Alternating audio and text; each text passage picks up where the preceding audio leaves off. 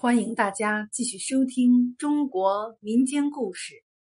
今天给大家讲的是彭祖的传说。彭祖在我国的神话传说中是以长寿著称的，但是彭祖如何死的，却还有一段好玩的传说。据说彭祖刚出生的时候，脑袋小的。像蒜锤儿，枣核脸，尖下巴，一副短命无福之相。彭祖一周岁的时候，一个算命看相的道人看见彭祖，对他爹说：“这孩子发黄皮瘦，先天不足，后天失调，不会活过二十岁。”彭祖的爹听了，心急如焚。他老来得子，五十多岁了，只有彭祖一根独苗，怎么能眼睁睁看着亲生儿子不能继承家业，早早夭折呢？彭祖的爹到处为彭祖寻求续命的方法，得知山西五台山上。有个得道的高僧，叫不语禅师。此人深谙养生修行之道，是个隐居的仙人。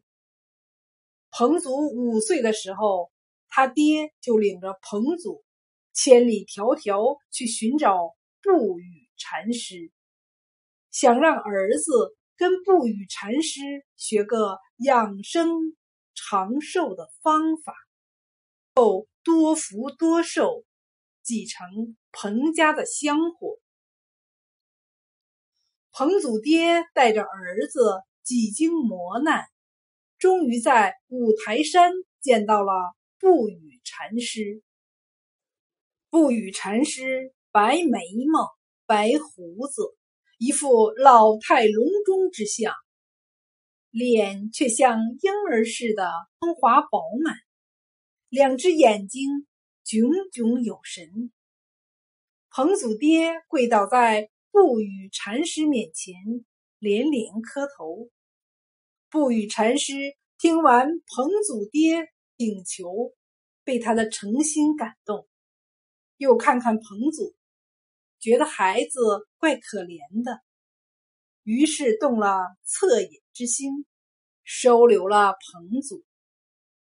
不语禅师答应让彭祖跟在他身边当童子，专心修行。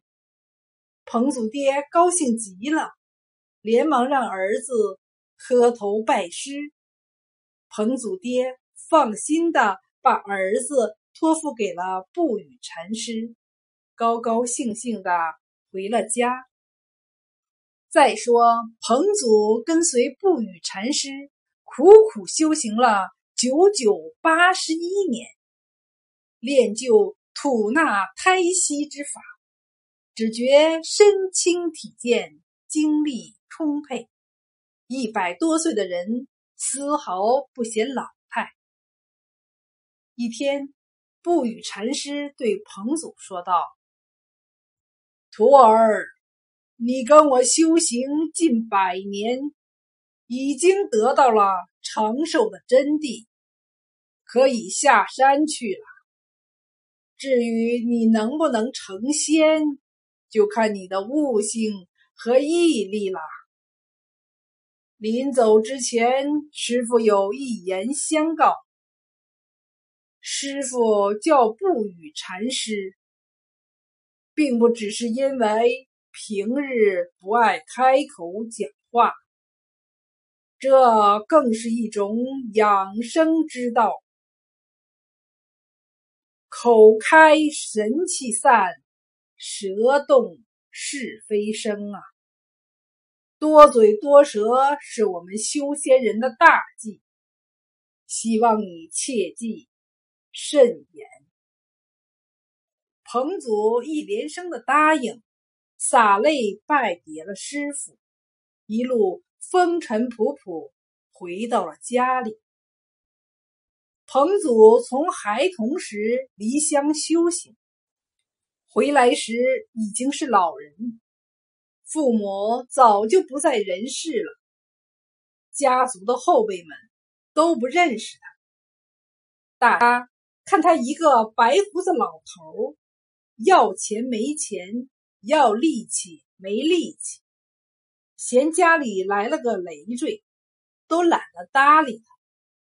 彭祖在爹娘坟上大哭了一场，就离开家门，四处云游去了。时光如梭，又过了一百多年。阎王爷一日查看生死簿，见彭祖寿命只有十九岁，怎么活了二百多岁还没来报道呢？阎王爷大怒，就派牛头马面两个小鬼到人间捉拿他回来。牛头马面在人间找来找去，几年过去了，仍然找不见彭祖的行踪。后来他们俩打听到彭祖跟不语禅师学成了长生之术。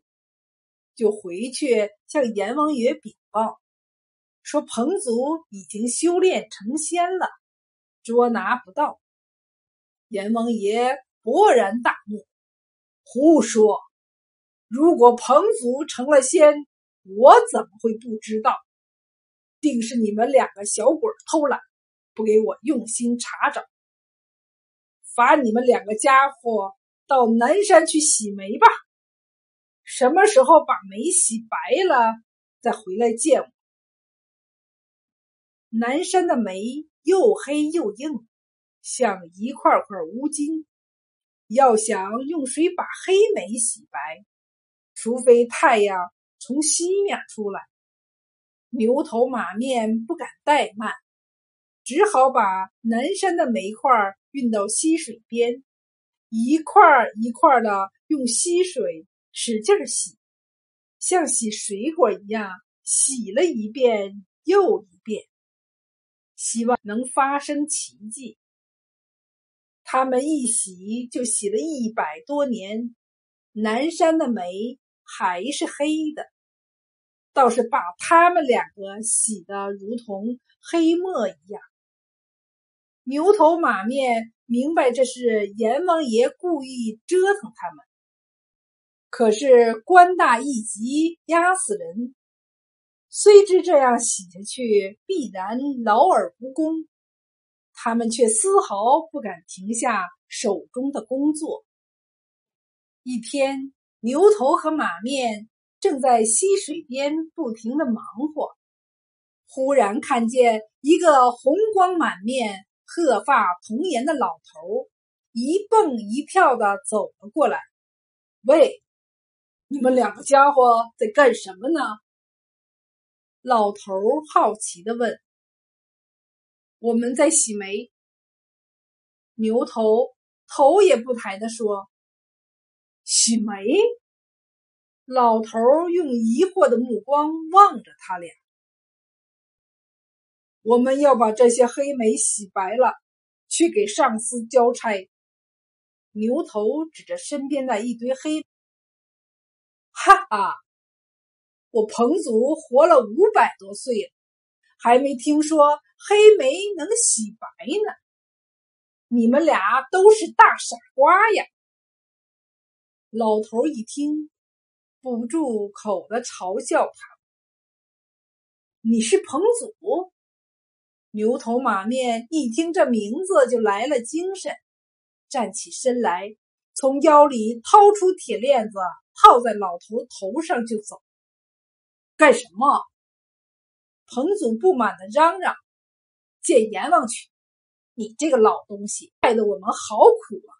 又脏又累的洗了这么多年煤，把我俩都洗成黑鬼了。还是阎王爷高明，他未卜先知，知道在这洗煤准能抓到你，真是神机妙算。”就这样，彭祖因为多嘴多舌，被。被抓回了阎王殿，就差这么一点儿，没当成神仙。